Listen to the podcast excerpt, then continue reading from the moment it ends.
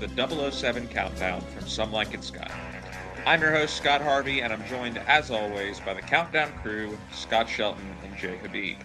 Today on the podcast, we enter Bond's modern era with 2007, 2006's soft reboot for the franchise, Casino Royale. But first, how are you guys? Um, I'm good. I'm getting ready to buy my first uh, movie theater tickets since the pandemic era, so that's exciting. Um, Suicide Squad.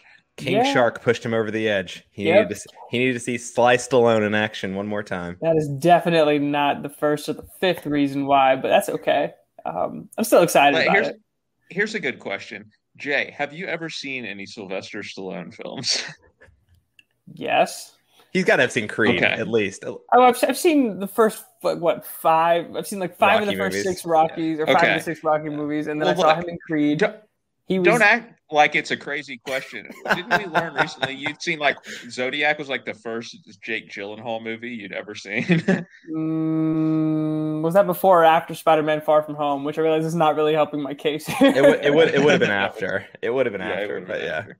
There you go. How are you, Scott, Scott Shelton? oh, I'm I'm great. I've had I'm having a swell time, guys. You know, we've been, you know, faffing about with with the Bond movies, you know, so far in the first six parts of the series, and I don't know if how much I've said it actually on the mic, but certainly off of it, I've just been talking about how it's just whatever it is for me. It's just get through the the Craig Bond. So I'm excited to be talking about Craig this week, and uh, you know, I will say that I had not watched Casino Royale in a while. I think it'd been a minute. Probably, I think I rewatched that it before Skyfall, which was, I mean, I was still in high school, so that actually might have been the last time I'd seen it.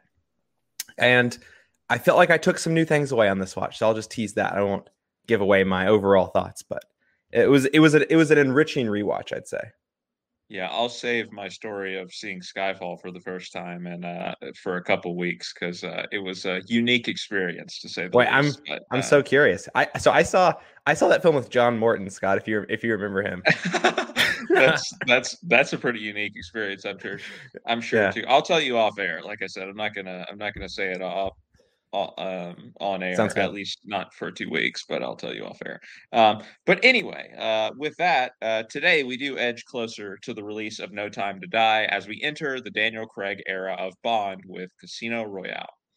Helmed by GoldenEye director Martin Campbell, Casino Royale takes us back in time to the beginning of Bond's career as a double O agent.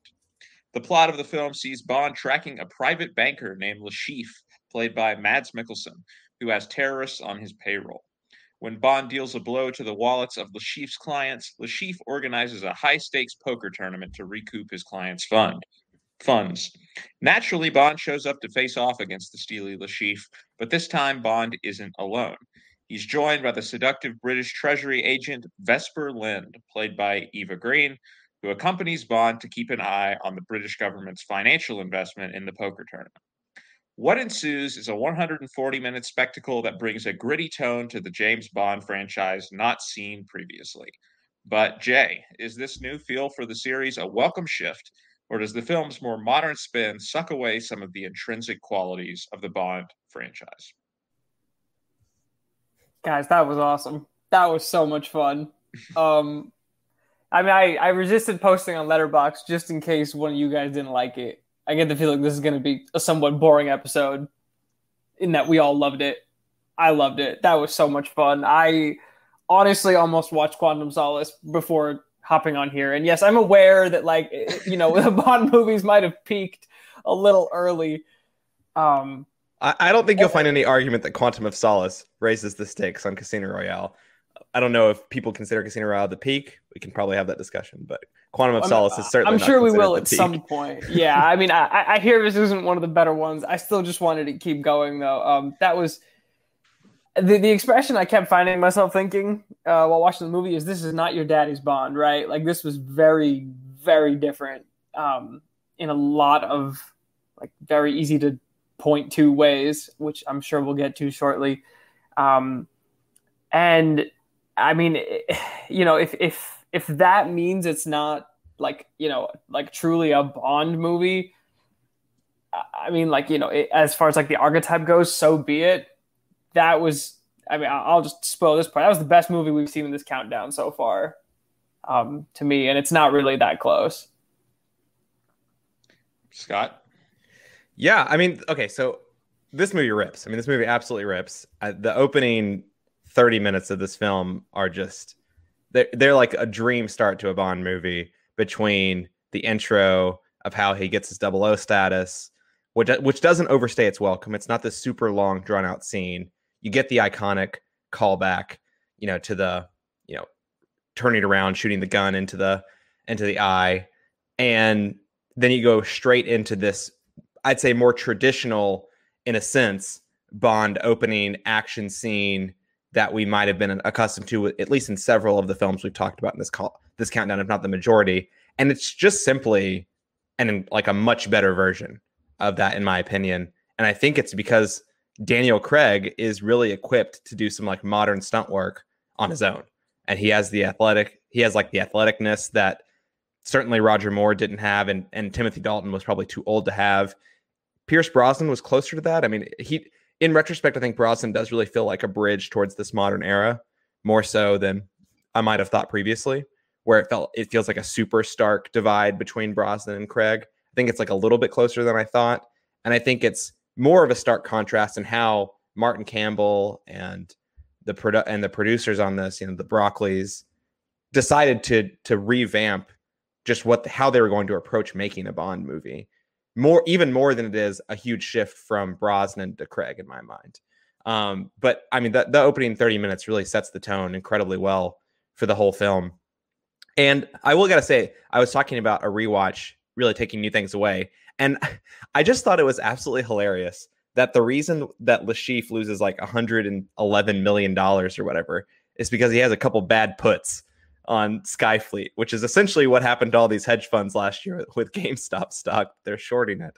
Um, and they got screwed out of millions.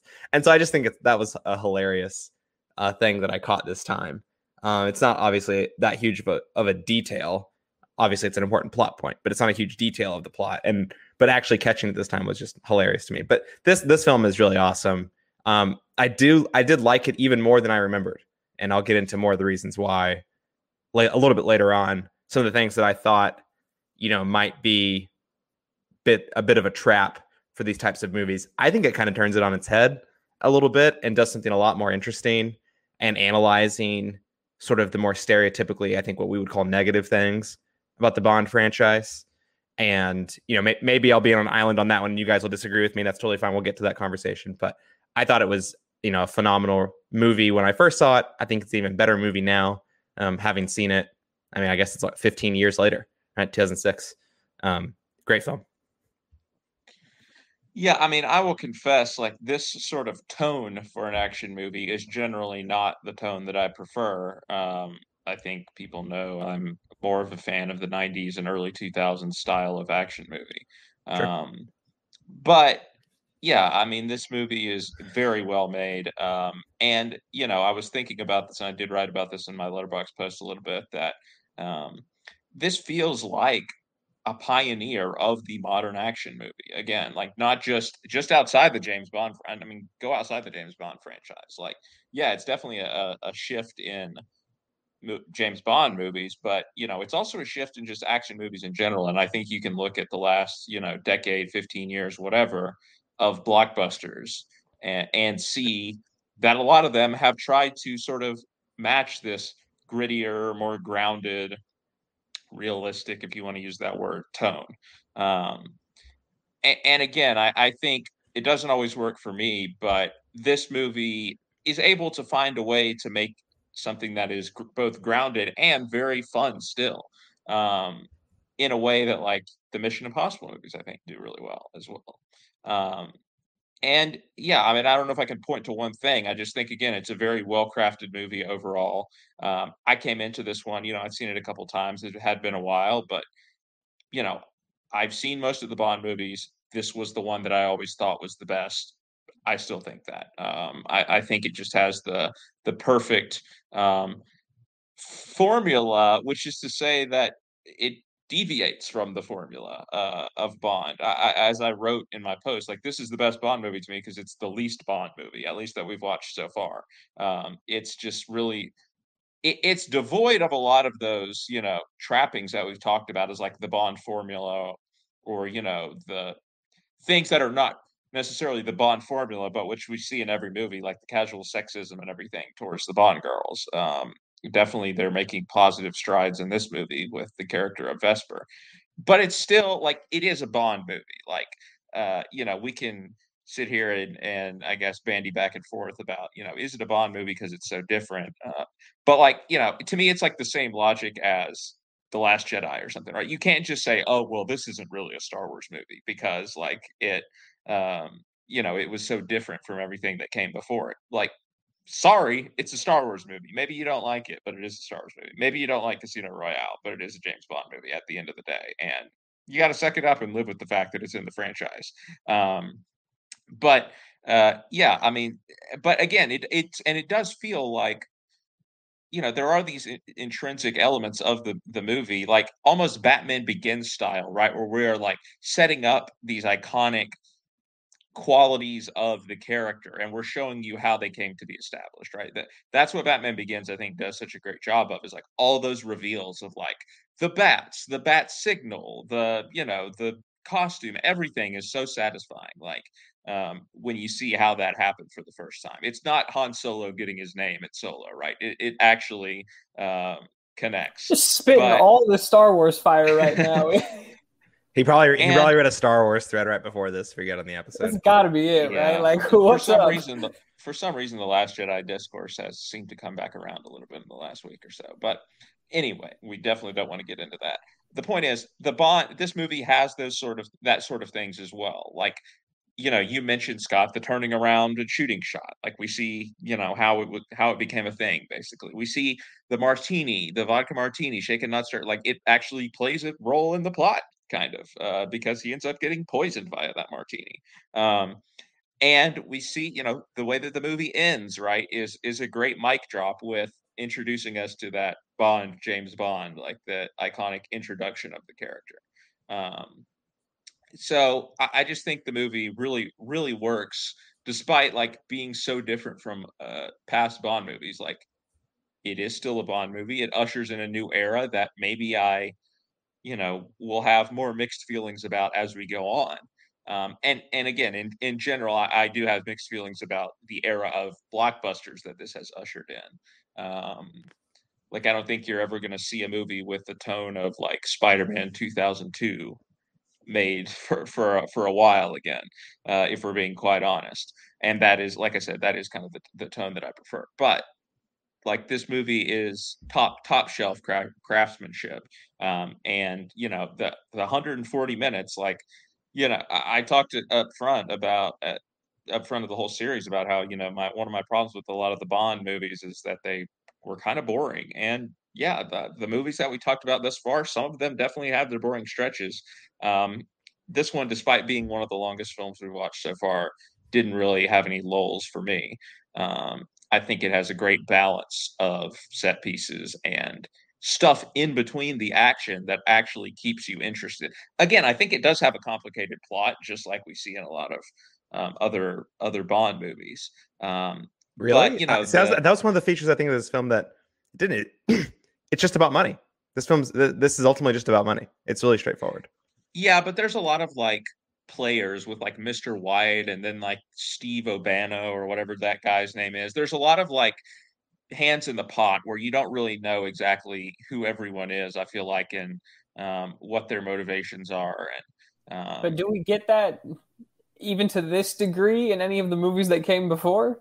No, maybe not. Most not, of the movies that came before, I should say. But yeah, it's probably a little bit more simplified than the movies in the past. But again, it, it is still a little bit hard to follow. But my point is that, you know, again, the plot doesn't freaking matter in these movies. And this is this is the first time, kind of the first time um, of the movies that we've watched where I felt like I, I don't care what the plot is right now because I'm having a great time watching this. Um, the poker scenes, the stuff between Bond and Vesper, um, all of it really works even when you know they're not doing the the action and stunt work and stuff, which is generally very good in all of the movies we've watched. So, uh, yeah, uh, a lot of positives on this one for sure.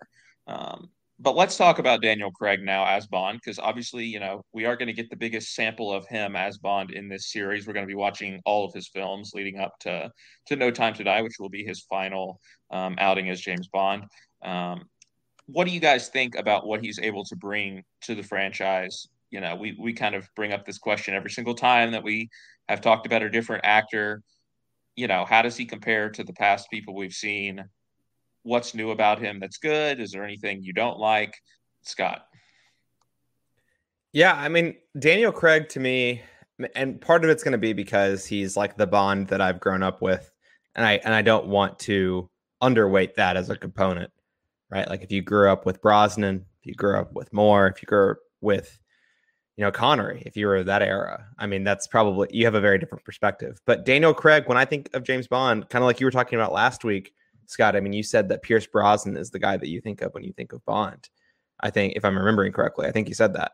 Um, I feel that way about about Daniel Craig. I, I mean, I think of Bond. I think of, you know, five foot 11, six foot tall Daniel Craig, steely blue eyes, super athletic, you know, steely personality with dry charm. Like he embodies every characteristic of Bond that I think about. And not only does he embody those characteristics, I think he lives in the character better than anyone anyone else. Um, granted, I think there are some who have been closer to that bar that he is, you know, that he's set in the modern day in the past than eh, than others.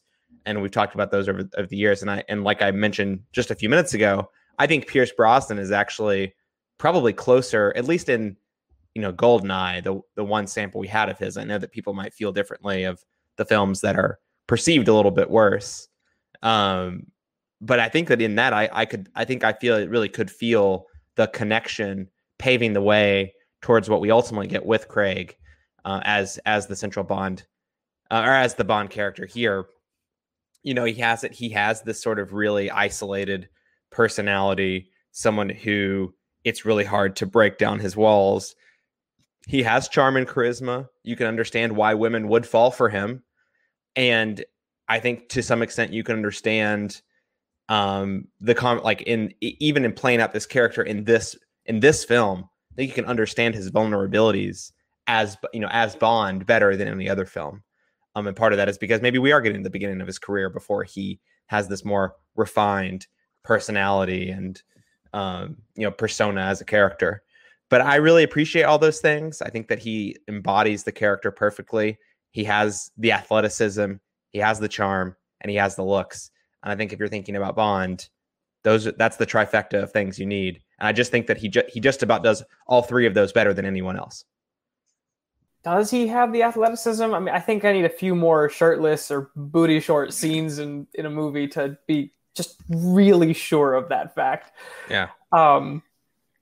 No, I mean, it, it, so it's funny, right? Like never having seen a Bond movie before we started this countdown, like the I probably also think of Daniel Craig when I think of Bond, but if for no other reason than my only experience with Bond until I was 25 and a half was seeing posters of him, you know, 007 for all the movies that came out, you know, when I was younger.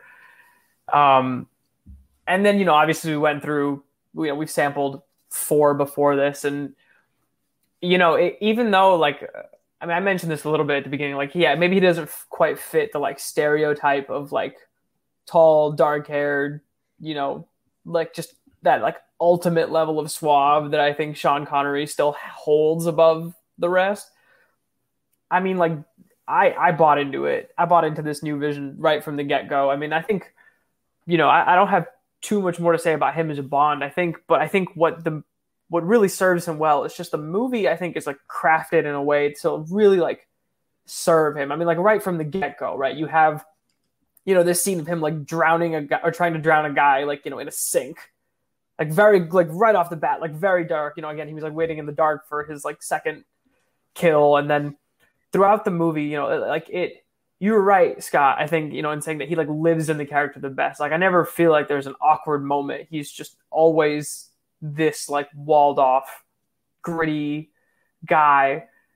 but the movie itself again like serves to you know give you like a wink and a nod here and there to the old Bond things. I think about when Eva Green shows up and she's like, you know, I'm the money, and she and he goes worth every penny, and you're like, haha, like money penny. And when he the first drink he orders in the movie like isn't a vodka any kind of vodka martini, and the two guys at the bar just look up at him like, what? Like again, like subtle nods to you know what came before. I think the movie was just funny um in like those regards to me and again you know he shows up his first like car scene he's like driving a ford and then you know he like levels up once or twice until he has the aston martin and it's like all right great you know like, like it's i think you know he again he, he plays the character so well i really buy into the vision but i also think the movie you know does like the writing and whatnot like does a great job setting him up you know to also like give us those like again those winks and those nods it's it doesn't work when I mean just to reference a movie Scott Harvey mentioned earlier, like in Solo, when you you know every detail of Han Solo's movie is crammed into this, and it's not you know it's not really subtle anymore. You know, you might as well look at the ca- uh, look at the audience and go, "You love me?" Like I know, but you know this one again much more subtly like reminds you that this is a Bond movie again, ending with that iconic the name's Bond, James Bond. You know, I, I think it was just really well done to help usher in clearly a very talented actor, but also like this just totally new image of Bond. And it's worth pointing out too. I don't think I said this up front, but Casino Royale is actually the first Bond book, uh, the first one that Ian Fleming ever wrote. So, um, you know, it makes sense that when they wanted to reboot things, sort of, that this is where they started. Um, obviously, the story lends itself very well to you know, kind of being an origin story for Bond. But yeah, I mean, I think to hone in on one thing you said there, like, yeah, he sells like the the physicality and the darkness better than some of the other actors. Like, you know, they tried to do some of this type of stuff in like, um, you know, uh, Live and Let Die, for example, or License to Kill. Like, License to Kill where Bond is like on this like revenge path. There's like been multiple movies. I get not Live and Let Die. I guess I'm thinking of License to Kill and Goldeneye. I guess the last two movies we watched. Like there's we you know we've had Bond sort of on a revenge path. Like Felix dies in License to Kill. We have you know Alec Trevelyan presumed dead for most of Goldeneye, and Bond sort of on the war path there. But Brosnan and and Dalton just weren't necessarily able to to make that believe fully believable, right? Like that um, Bond. Oh, here's he's a loose cannon now. He's got this darkness inside of him, and he's really dangerous. And that is kind of the way you, f- you feel about Craig in this movie for sure. Um, and look, we've been saying it all along. I think like who's the best Bond, who's your favorite Bond. It's a matter of personal preference, right? It's it's what you think of James Bond as being. For me, like you know, like I said, I think of Pierce Brosnan because of like the video games. I think of Sean Connery because like I love Sean Connery. Like I literally had a poster in my room as as a teenager of Sean Connery as James Bond, not because I love James Bond or anything, but because Sean Connery is awesome and he's he was cool. Um, so I don't know if I'm ever going to say that that Daniel Craig is like my favorite Bond for those reasons, but I do think that he is the best character of James Bond. Like Daniel Craig's version of Bond is the best character, the most well developed, well realized character that goes by the name James Bond. Is he the best Bond? Again, that's a I feel like that's a different question. But um, to me, like the craftsmanship of the film is such that this is the most interesting Bond character that we have seen uh, because he doesn't just fall into the same trappings necessarily that um, a lot of the others have to some extent, to varying extents. Um, so yeah, I think I think he, you know, I think he what he brings is really great. That suaveness is definitely not there like it is with other people, but you know, maybe what he doesn't have in that regard, in that department, he makes up for again, like we said, in the physicality or in the the darkness, the uh, you know way he's able to to sell that different side of Bond, um, the steely side, as I believe you said, Scott. Um, so yeah, I mean, it's a different kind of charm or a different kind of suave than what sure. we we would have seen before. Sure. Um, and you know, yeah, I mean, he he is he's definitely charming. Like you know, the even the torture scene, right? Like the way he's cracking jokes and stuff in there, like um, that feels more Bond in a way. Like that's reminiscent of like the Goldfinger scene where he's all you know lying on the bed and they Goldfinger brings out the laser, the famous scene from Goldfinger. But um, yeah, I mean, I, I think you know there, he still has his moments where you're like, where he is recognizably James Bond, um, even if you know a lot of things about him are different from what we've seen. But uh, speaking of different, uh, I think it's fair to say that this portrayal of a Bond girl is something that's very different from what we've seen thus far. Uh, we've talked about, uh, you know, how the, this being one of the weaknesses of the franchise um, and really part of the Bond formula, right? The sort of casual sexism, one dimensional portrayal of the Bond girls. Um, and they were obviously trying to address that in this movie with the character of Vesper Lynd, played by Eva Green. Jay, do you think they succeeded?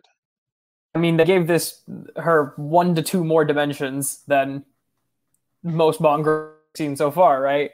Uh, we, you know, we well, let's call it strides in the right direction, right? Like I, just to, you know, contrast it a bit. Like there is, I don't know the name of the actor who the first like love interest in the movie um, which felt like more traditional, right? Where it's like, yeah, girlfriend of one of the bads, and you know, is like pretty quickly smitten by him, and like you know, you you're keeping like elements of the past like very much in there, and again, like this, I think they did a better job. You know, again, just giving her more depth. It was even like weird self-aware at one point when Craig is talking to her, and it's like you've like changed your attitude toward me like very quickly.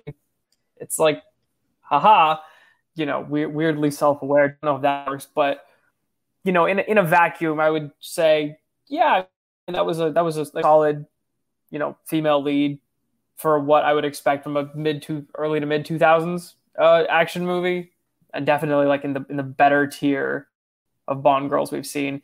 Again, keeping in mind, you know, some of the stuff we've known about Bond earlier movies quite have all the details on just because I've only seen the sampling we have, but this also, you know, gives Craig's Bond, right? Like an, a love interest from early in his career that ends poorly, and now he might all walled off. And that was like to me reminiscent of uh, Timothy Dalton's character, right? They reference multiple times, like, oh, he was married once, but you know, now he's just which you know, yeah, I mean, to be fair, we did not watch we did not watch on Her Majesty's Secret Service, with, which was George Lazenby's one film as James Bond, uh, which is the one where he actually gets married and his wife ends up dying. So that's what they're referring to when all that when that always comes up. Well, I was uh, just saying, yeah, it was it was reminiscent. It was another again like way of kind of keeping some threads from before um, mm-hmm. And also adding in like a nice little twist because you're kind of there. And I mean, I was sitting there like, how are there still 20 minutes left in this movie? And then you're sitting there like, oh no, you know, like we've never seen a Bond girl like turn on Bond at the end of the movie. And it wasn't so simple, but again, like, you know, it was, just different in that way. And that was you know, at least a, a welcome change of pace. Scott, your thoughts on Vesper? Yeah, I think Vesper is great. Eva Green didn't do anything after this worth of note, which I'm not oh. quite sure how. That's the sound of her career falling off a cliff after this. Yeah, yeah I don't really understand how that happened necessarily because I think that she's really good. She's given a lot to work with in this film, frankly. I don't think she's a perfect Bond girl. I don't think we're gonna get a perfect Bond girl in this series. I think you can. I think there's some really easy things to po- to point out that like even this like good Bond girl at the end of the day is still just trying to like save her kidnapped or killed boyfriend from Algeria. Like it's it's still just there still are these sort of like classical female characters and male written movie problems not um, passing the Bechdel test, probably.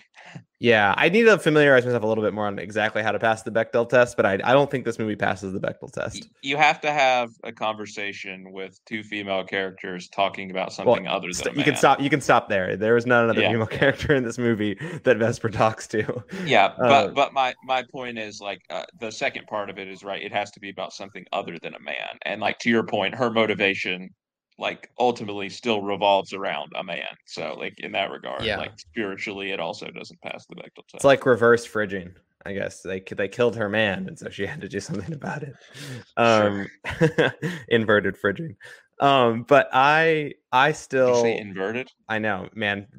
Tenet is Chris Nolan's Bond movie. We'll leave it at that. Um, I think that it is. She's a, she's a she's a good character. I think I think she really pays dividends for Bond as a character. I mean, Scott, you just talked for you know five minutes or whatever it was about how you think you know there may be better Bonds, but there isn't necessarily there. Pro- there may not be a better developed character with Daniel Craig's Bond, and I think in part of that is because of this character of Vesper and the performance by Eva Green. This sort of you know prickly exchange that they have at the beginning, where it doesn't really seem like she's um like she knows the kind of person that he is and she's not very into that. And you know the events over the course of the film you know maybe she does fall a little too quickly for him and whatnot. But i even think with that the the film is trying to do something else which we can talk about later. But i, I just find it to be a, a, relatively speaking believable character for a bond girl. And i think she's well i think she's pretty grounded i think they don't try to just bastardize her and her relationship with bond overly so and I think the movie benefits from it. And I, I, it's a huge bummer the first time you watch this movie and realize that she dies at the end of it. It is a huge bummer. Um, but it, it's just such a huge motivation for the entire arc that you know Bond's this version of Bond is going to go through. So it's it's exciting and retrospectively in that sense. And I think that uh, to to wrap up where I started, I don't know what happened to Eva Green. Yeah, I mean, there's genuine like emotional stakes in their relationship, which is certainly not something you could say about any of the. I mean, I'm having sitting here having trouble remembering half the names of the love interests in the movies that we've watched thus far. Like, yeah, and to to you you guys on point, top. I mean, wait, it, that's not a love interest. Never mind. Keep going. yeah, Onatopp was a great character. That that's not a good example because I actually enjoyed her character a lot. But well, but she's also but like not really not, a love interest. No, not at all. Yeah, um, yeah but uh but yeah no w- eh, to your guys' point like i think she's subverting a lot of what we typically see with a bond girl like be, right because you know she starts off like oh she's got her defenses up or whatever like every bond girl does and you know of course our expectation is oh well these will be down you know two scenes from now they'll be you know making out um and yeah sure like you know it doesn't take long for her to come around to bond's charms or whatever but then, like again, it, it shifts again, and and there's this constant sort of suspense and tension with this character, where you don't exactly know what side she's playing, right? Because again, she comes back.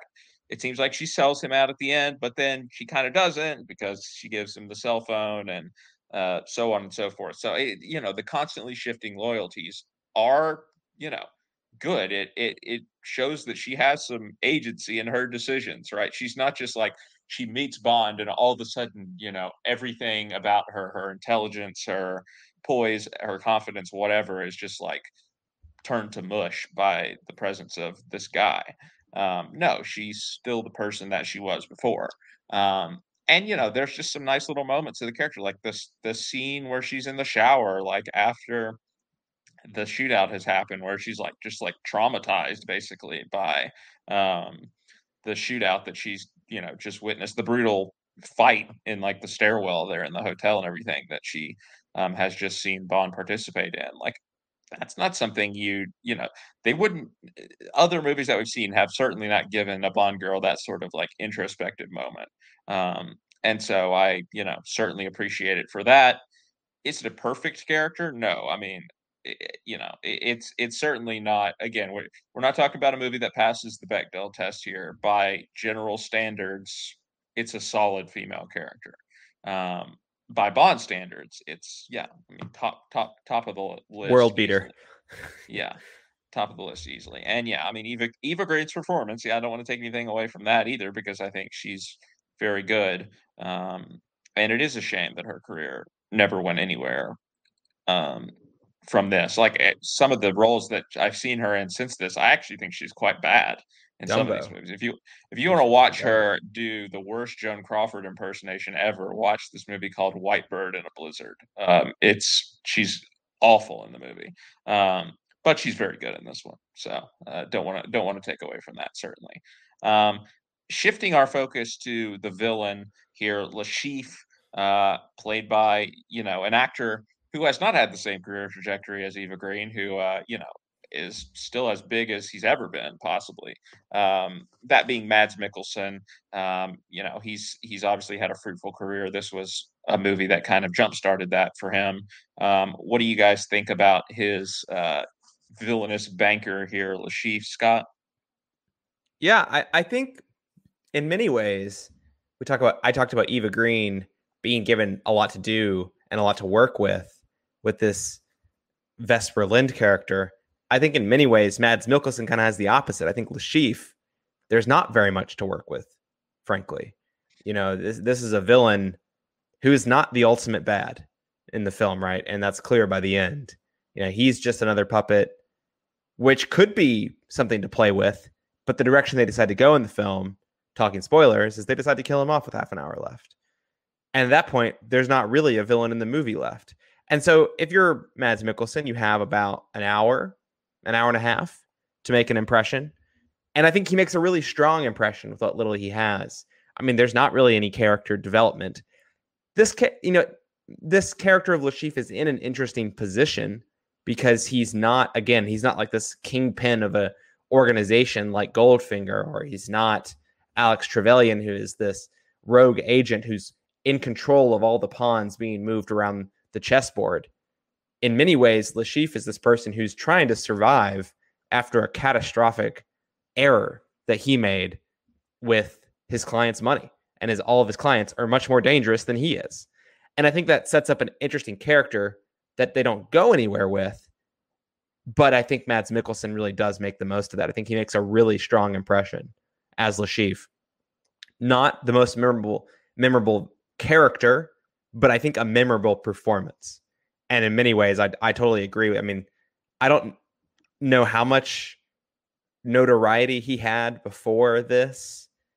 I'm I think that this maybe probably in, maybe in Denmark or something like where he's from. Sure, right. sure, yeah, absolutely. But exposing exposing himself to U.S. audiences. I mean, granted, I think his next U.S. hit wouldn't come for quite a while, but I think this was a big deal. I think this made him a a pretty big name. And certainly by the time he came back to a major blockbuster in the US with, you know, at, at the latest Doctor Strange when he was the villain in Doctor Strange.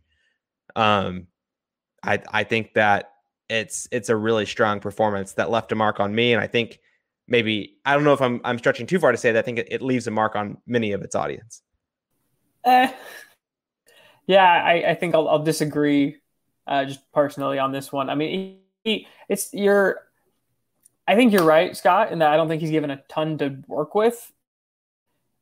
Something about him, like again, like no disrespect, like it, it's I don't know, just again, maybe it's just the fact that the character's ultimately started. I mean, I think he did like a great job in like a few scenes, but you know, again, if I'm if I'm thinking about this in terms of, I mean, you said not memorable, right? So maybe I'm ultimately landing on the same point maybe just a little bit lower on the performance, but also not going to find uh, character that memorable. If I if I think about him at all, you know, months from now, say it, it might just be in the the context of the the, the ball busting scene, uh, which again Craig is very much the focus of.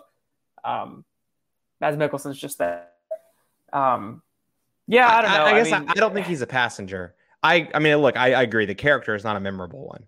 But I think Mads Mikkelsen, even with Daniel Craig giving an incredible performance in that in that scene and, and the way that you know he's making this torture scene incredibly you know physical in terms of its performance, I think they play off each other really well in a, in a, in a way that I think both of them stick out. It's not just one overshadowing the other.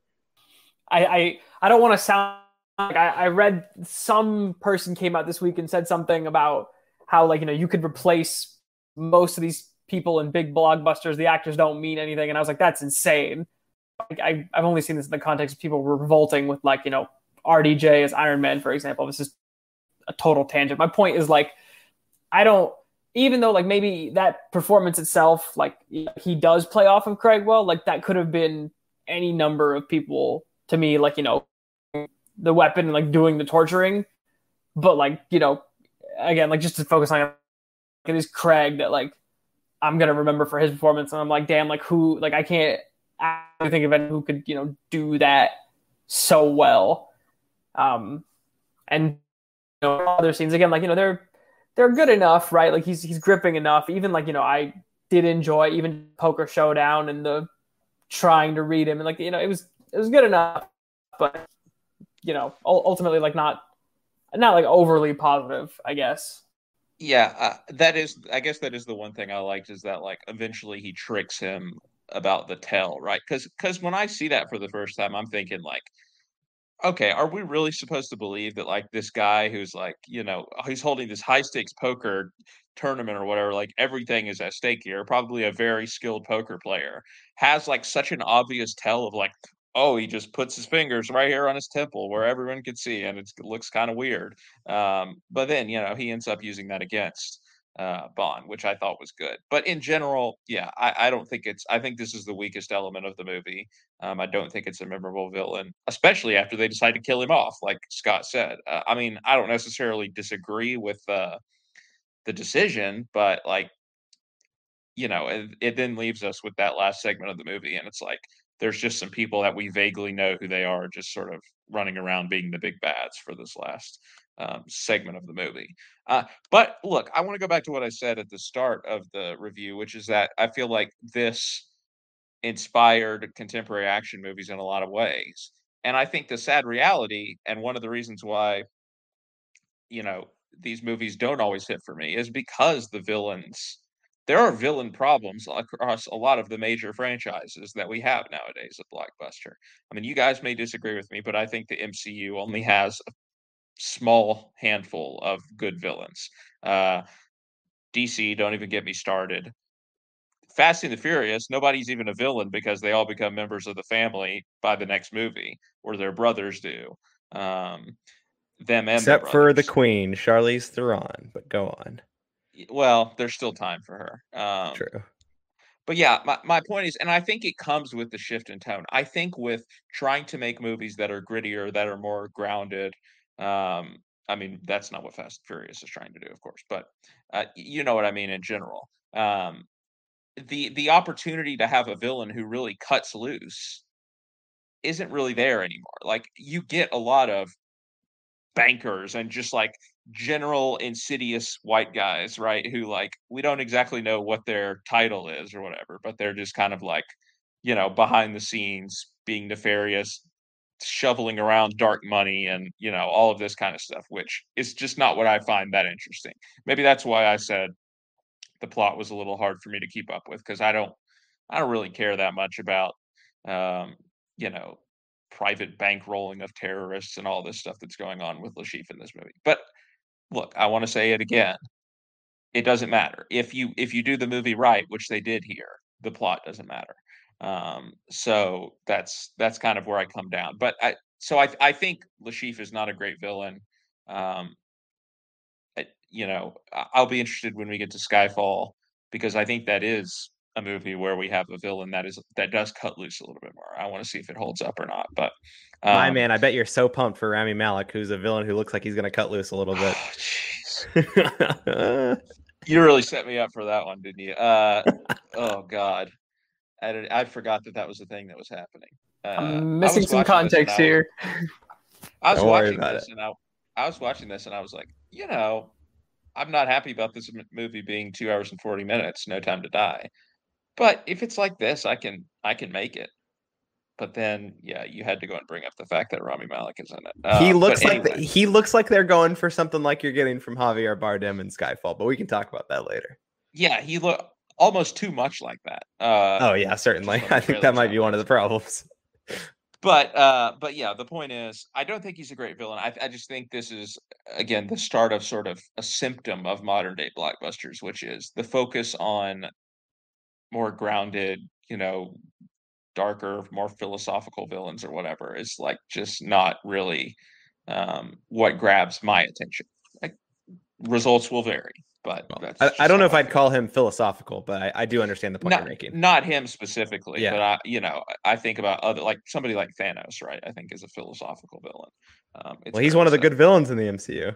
he is, but still not like I would take I would take Doc I would take Alfred Molina's Doc Ock over any of the MCU villains. Okay, but you're also taking like one of the, one of the best villains. I was gonna say a little bit cherry picking right there, but okay. I'd take Willem Dafoe as a as Green Goblin over all of them probably. But yeah, anyway. I mean Willem. I would take I Willem Dafoe any day. I just love those two movies. I think that's what it ultimately boils down to. But anyway, uh, let's talk about sort of the the Bond formula. If there is a Bond formula here, again, a lot of this is subverting um, what we know as the Bond formula, but there are still elements. Um, you know, we have the opening set piece, which is sort of just very loosely connected to the movie that follows. We have the opening credit sequence with the song. M is here, right? Uh, Judi Dench is here at, as as M. She gets you know a couple of suitably severe scenes where she's kind of you know roasting Bond as she is want to do. Um, but for the most part, you know, again, we're we're missing some things like the visit to MI6 or um, you know Q showing up with his array of gadgets um, and, and things like that.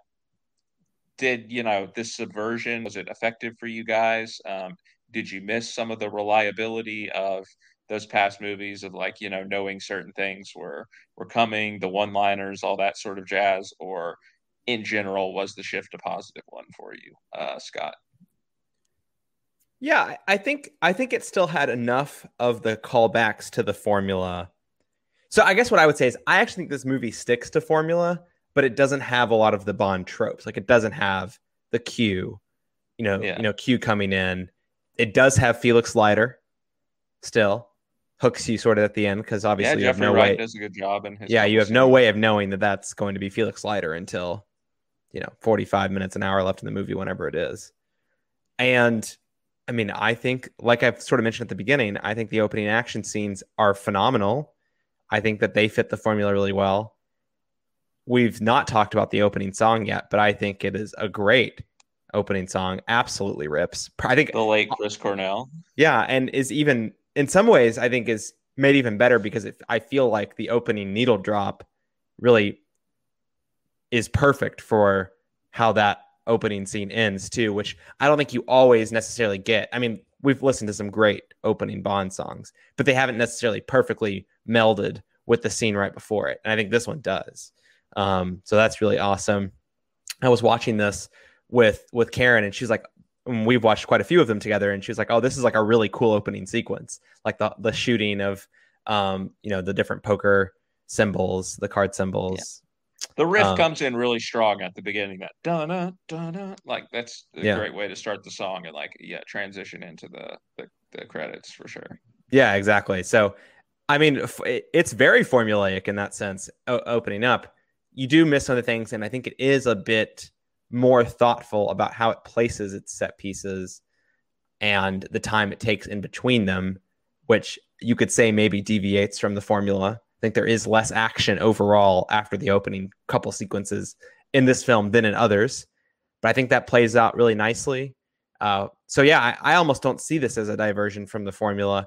I just see this as uh, sticking to the overall formula, making changes that fit the movie really well. And so, in that sense, in terms of the diversions from the formula, I think they're perfect for the movie because things work out well. Obviously, if they divert from the formula and the movie's dog crap, then it's like it sucks. But they what how they diverted from it and the manner in which they they built this movie rather than building the movie around the formula, building the movie fitting the formula where it makes sense, diverting in other places.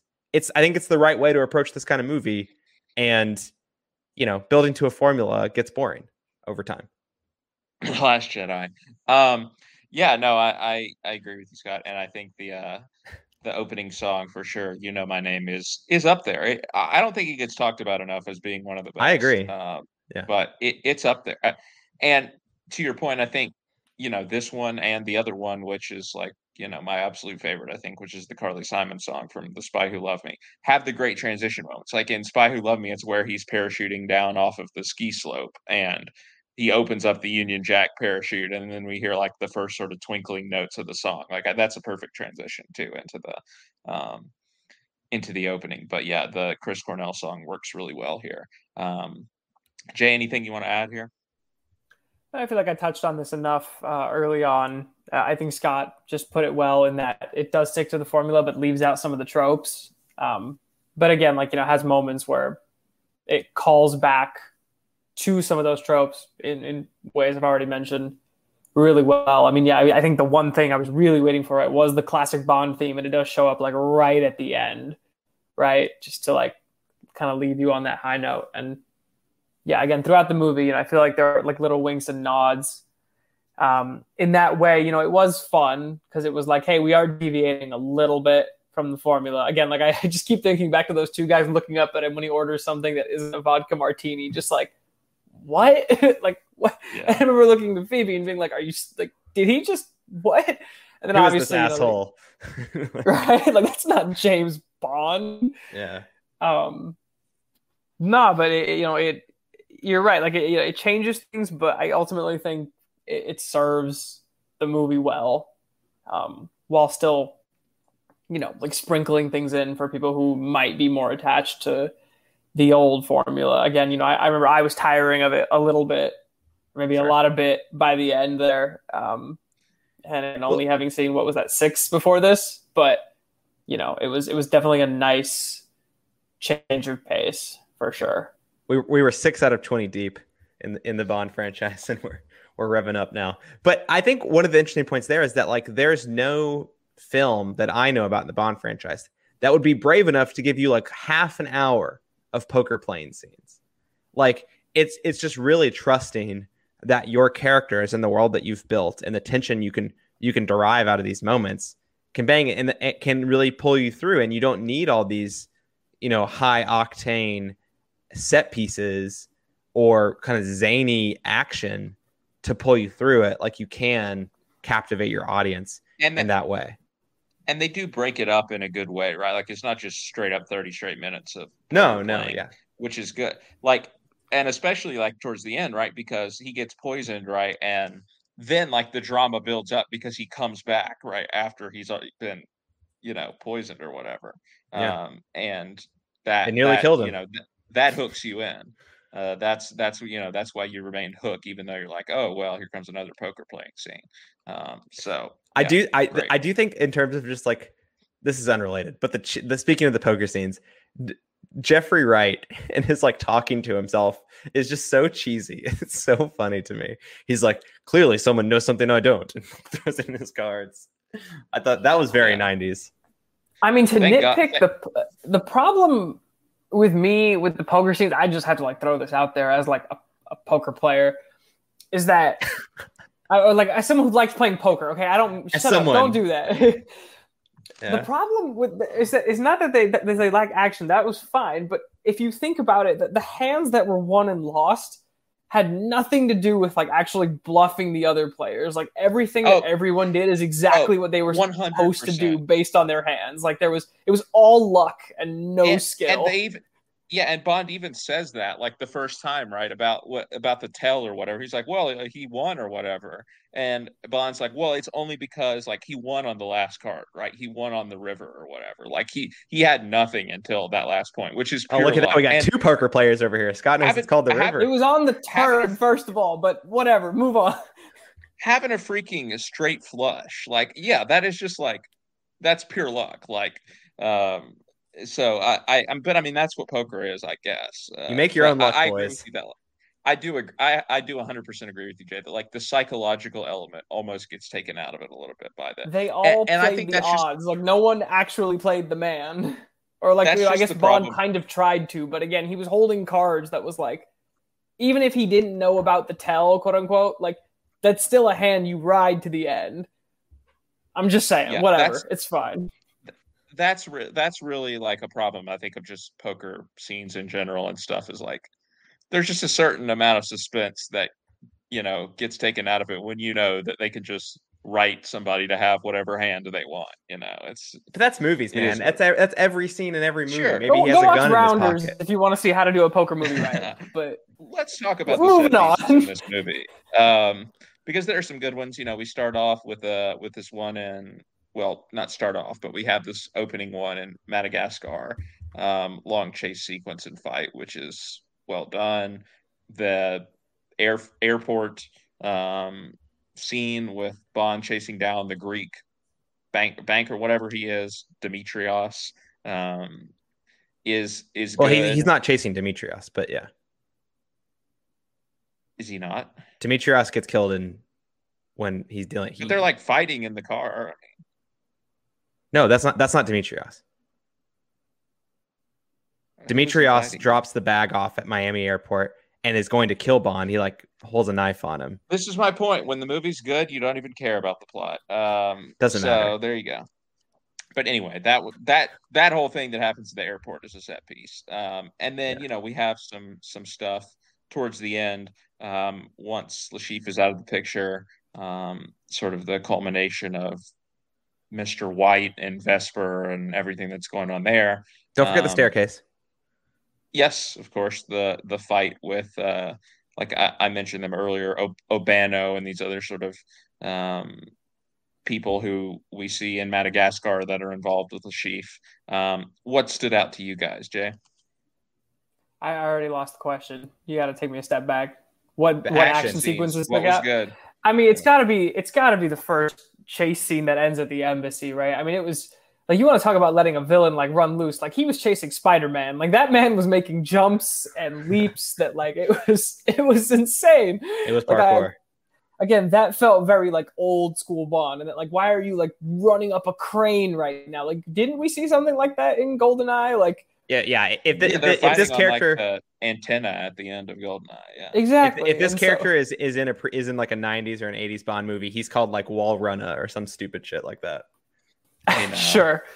No, I mean that that one. You know, again, the you know it, it took you through like quite a bit. Uh, like it, it was it was a long chase scene that went through like you know a few different like areas. That, and again, the the absurdity of it, I think, will like stick with me.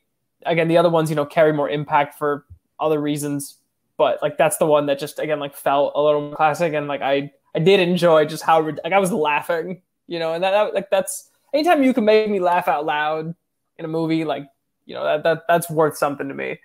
Um, so that that one sticks, even though and like you know to to give Craig his credit, like he obviously is much like physically gifted than most, if not all the Bonds we've seen, and you know he does a lot of his stunts. But the stunt double in this movie actually was like fairly distracting I don't know if either of you noticed that, but the hair was just not right, and like you could just tell.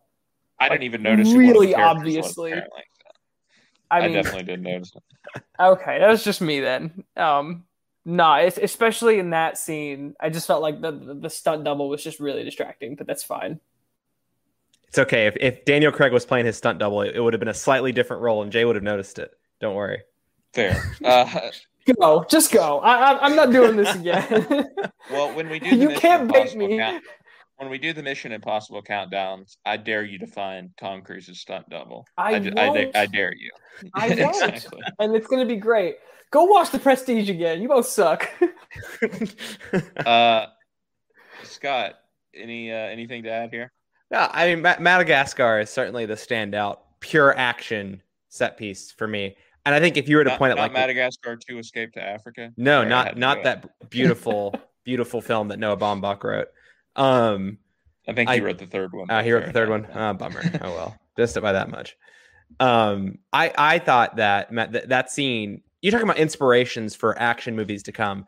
That scene is what I, I feel like really inspired um, a lot of what we what we think of as like sort of like big action set pieces these days and these sort of like longer drawn out chase or fight sequences you know i, I see a lot of that and i feel like in, in the you know second half of the mission impossible franchise even in, maybe even starting mission impossible 3 it really feels like there are some there is some inspiration coming from this particular scene in this particular movie. And i'm sure it's not the first movie to have a scene like this. I don't want to sit here but it's the first movie of just a huge scale that feels like it really doubles down on having this really you know, to what Jay was describing, this sort of kind of crazy set piece. And I, you know, to to add to what Jay was saying, not just repeat myself or repeat what he said, I think that the end of the scene is is equally great as sort of the meat of it when he, they're chasing through this construction site. I think it's fascinating to see like what the resolution ends up being. Like he's chased him all the way through Madagascar. He's chased him into this embassy. He's like taking him hostage, and he just like decides to change course, throw him back, and you know not complete the mission to the full extent, but in the heat of the moment, do something that's going to get you know, at least like a, a half victory um, before he gets scolded by Judi Dench. But I I really enjoy that scene. I do think that there's some interesting stuff going on in Venice. I don't think that action scene is is nearly as well done. Sort of the climactic scene. It's like it's almost that scene's almost like kind of difficult to watch because it's so close quarters. The camera work isn't the best. Um, the outdoor setting in Madagascar was, I think, a lot easier to shoot for them. Probably, um, I just found it difficult to necessarily follow who who was hitting who in a particular moment in that in that scene. But I think it's cool to sink a building in Venice. That's like, I mean, that's got to be something. Yeah, action scenes in Venice will just will never measure up to uh to the League, the League of, Extraordinary, Extraordinary Gentlemen. Yeah, yeah, there we go. The, the, chase on the streets of Venice. Speaking of Sean Connery streets, classics. where there are no streets. Yeah, it's it it is a Sean Connery classic. Was that I think that was the last movie he did, wasn't it?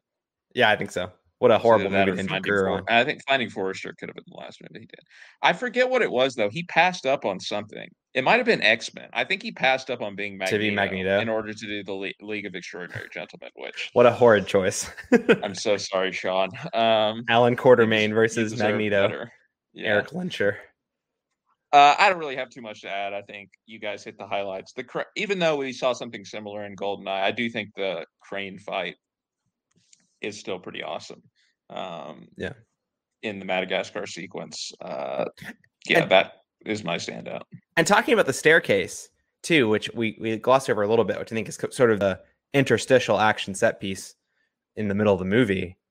I think what's what's most interesting about that is is not necessarily how grand of a set piece it is, but it's sort of the involvement of Vesper, right? Like it's it's like this really it's big brutal. It's more yeah, it's this really brutal physical scene where it's not just the Bond girl on the side watching James win the day over and save her life. Like she's not necessarily saving his life, but she's contributing to the fight at the end, slamming his hand on the ground.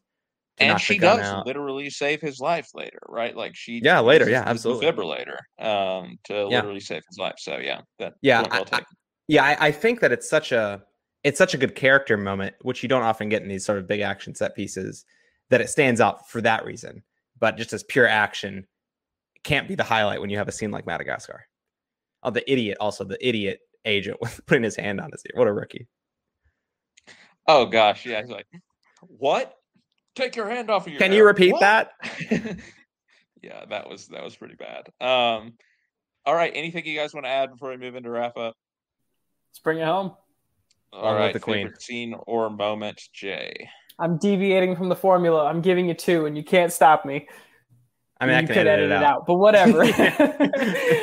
um, I mean, we already talked a, a lot about um, the earning his double O credits. That's one, so I'll just gloss past that. The second, um, Bond breaks into M's house. I mean, the you know the banter, the like I thought M was just a random syllable. I didn't think it stood for one more word and like, you know, they'll never find your body or like it's not what she said, but it was more or less what happened. Um and again, just kind of laying the groundwork for this relationship, which you both guys, you know, tease as like more significant in these movies than the others. I mean, I I don't know. I thought that was just yeah. really fun for him to just be there and she's clearly like, what the hell? And we're kind of sitting here like these are like double O agents, but somehow like he's still the only one that's done it. I don't but know. We do have I, to I was here for it. That it's like just a cra- crazy continuity to think that to have Judi Dench's M here at the, like the start of Bond's career, when obviously that you know is completely asynchronous with what we've seen before, and the fact that it's a true soft reboot. yeah, it is. Anyway, and, uh, and, this is a point. I mean, to talk about that, one, I think one of the remarkable things we haven't talked about Judi Dench in this movie yet until just now. And I think one of the remarkable things I remember her role being much larger in this movie than when I actually rewatched it. And I think that just speaks to how great of an M she is. That's all I'm going to say. She she has some some really memorable scenes. She makes an impact for sure, but I'm also glad that the character does develop at least for my memory over the course of the movies because like I do think I would get tired at a certain point of just her showing up to be like to just you know slap Bond on the wrist yeah. every single movie. And you sexist pig. Move on. Um, I guess so. I mean, yeah. your favorite senior moment? Yeah, favorite senior moment. I think the the intensity of again being brave enough to put in a scene where there's not a big action in the it's not raising tension in the traditional action sense i think is is good and so getting poisoned having to stagger out to the car having this really intense moment of trying to put the defibrillator on and not quite doing it in time because one of the connectors um, fell out. I think that is a form of tension in the movies that you don't really get anywhere else and i think in, or in any other bond movie that we've seen so far and i think that's awesome. I think that's really great work. You did ask if I wanted to mention anything, so I'm going to di- divert us away for a second because we haven't talked about the end of the film properly, and I think that sort of the like the conclusion of Vesper's character and where it sort of goes after after the submarine and Chiffre dying. I think when I you know the first few times I'd watch this movie, I find and I think it still is very cringy. Some of the scenes in the last half hour of the movie, some of the scenes where you know they're going back and forth and the honeymoon phase of their love or whatever, talking about running away.